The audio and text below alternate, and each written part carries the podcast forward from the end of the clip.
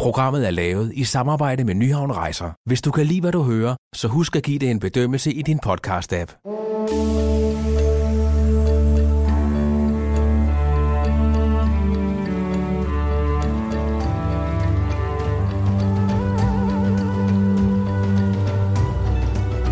Velkommen til podcasten Øjeblikke af Guld. Mit navn er Benedikte Balling. I den svenske del af Lapland kan man fra november-december måned bo på et ishotel ved Kiruna, der ligger nord for Polarcirklen. Hotellet har åbent indtil omkring april måned, hvor det smelter med forårets komme. Det er en helt utrolig oplevelse at være så langt oppe i det svenske vinterlandskab, og så samtidig bo på et ishotel, fortæller product manager Birgitte Christensen fra Nyhavn Rejser. Men her er der altså et hotel med 66 værelser og masser af faciliteter. En kirke, en isbar, en isskulptur, kunstmuseum næsten. Så det var meget overvældende at komme op og se, hvor helt fantastisk smukt det var. Og så ikke mindst hele området deroppe. Man er jo virkelig oppe i det dybeste vinterlandskab. Altså fuldstændig uendelige vidder og skov. Og så ligger det her område med ishotellet. Nu kan man jo få den tanke at gå rundt i konstant frostvejr med temperaturen ned til minus 20-30 grader er en temmelig kold fornøjelse. Men når man så træder ind på selve ishotellet, så træder man ind i en konstant temperatur på minus 5 grader. Og det føles lunt, når man kommer udefra. Det er en stabil temperatur. Da ishotellet på Lapland kun ligger der for en kort periode, er både komforten og indretningen lidt anderledes end det, vi kender fra andre hoteller. Men det er jo ikke et hotelværelse med bord og stole og en radio. Så man går ind på sit værelse for at sove. Men det er ikke inde på værelset, man klæder om. Og det gør man ude i sit varme omklædningskabine, og man får sin sovepose, man trækker huen ned over ørerne, og så går man ind på sit værelse, og der er så et lille forhæng. Der er ikke en dør, men der er et forhæng. Og så er der den dybeste stilhed, man næsten ikke kan forstå, fuldstændig stille. Og så sover man og sover ikke, og ikke fordi det er super komfortabelt, men det er ret fantastisk at opleve.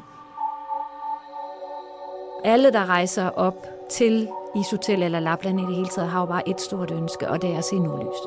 Det er næsten...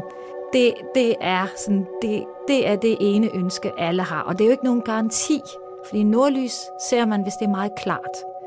For at forstå, hvordan nordlys opstår, så bliver vi nødt til at vide, at jorden har et magnetfelt.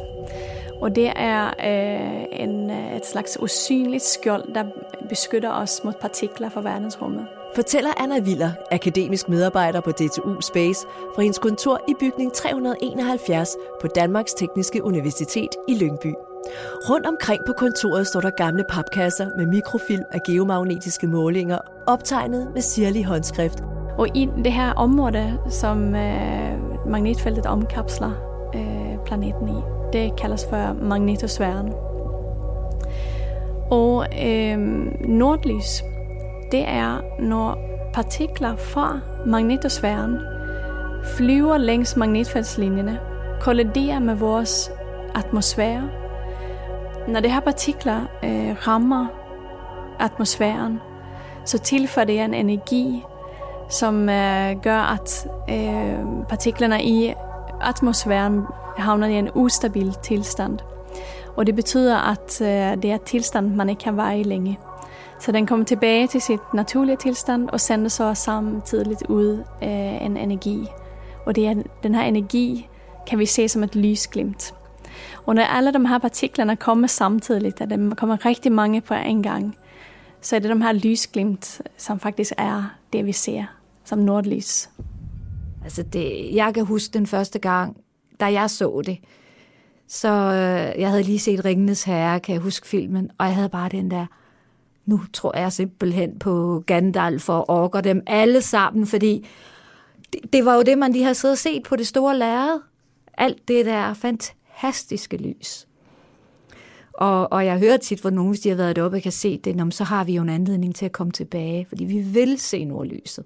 Og det mange tror, det er, at man kun kan se nordlys, eller polarlys på den nordlige halvkugle. Men det sker faktisk også den præcis samme proces på den sydlige halvkugle. Det område, som man typisk ser den i den sydlige halvkugle, det ligger meget over Antarktis og havet. Så faktisk er det sjældent, at man i bebyggede områder kan se det. Men ved den sydlige del af New Zealand for eksempel, så sker det, at man kan se sydlys. Jamen det er lidt som om, man pludselig bare står og ser på verdens største lasershow. Hvis det virkelig er, der er helt klart, der ikke skyer på himlen, så er det lidt som om, man bare står og vidne til, at der sidder en, har trykket på knappen og startet det helt store lasershow. Sådan meget grønt, et flot, flakkende grønt lys, der simpelthen oplyser hele himlen. Og helt ubeskriveligt.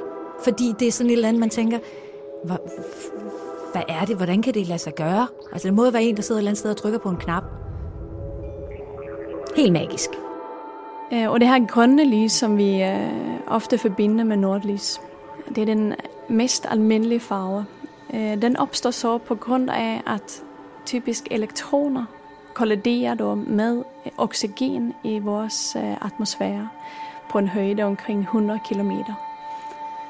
Og de her oxygenpartiklerne, de havner så i en ustabil tilstand, når de bliver kolliderer med elektronen. Og det er et tilstand, som er ustabil, siger vi. Så efter et stykke tid, så kommer det så tilbage til sin naturlige tilstand, og det gør det ved at udsende en energi, noget vi kalder en foton, og det er så et lysglimt, som har en specifik farve, efter hvilken energi det har. Nordlys kan vare fra minutter til timer. Nordlys er sådan egentlig lidt et blødt tæppe af lys, der sådan bare flyder hen over himlen. Sådan helt stille og roligt. Sådan bare flyder rundt, oplyser hele himlen, men ligesom bølger hen over himlen. Men for eksempel i Lapland, så kan man se nordlys meget hyppigt. Her kan det ske for næsten hver nat. Den største udfordring er måske mest, at vi ikke skal have overskyet himmel, eftersom nordlyset optræder over skyerne. Andre gange, hvis det er overskyet, så er det måske glimt, hvor man ser det, hvor der er klart. Men det er sådan et som smukt stof, et bølgende tæppe af chiffon, der bare blev sådan henover. Altså næsten som om man troede både på engle og elver og sådan eventyr. Sådan er det jo også et fænomen, som har fascineret menneskeligheden i lang tid. Og man kan finde mange fascinerende fortællinger fra folket, som har boet under nordlysovalen. Hvor man ofte har forbundet det med noget guddommeligt, hvilket man godt kan forstå.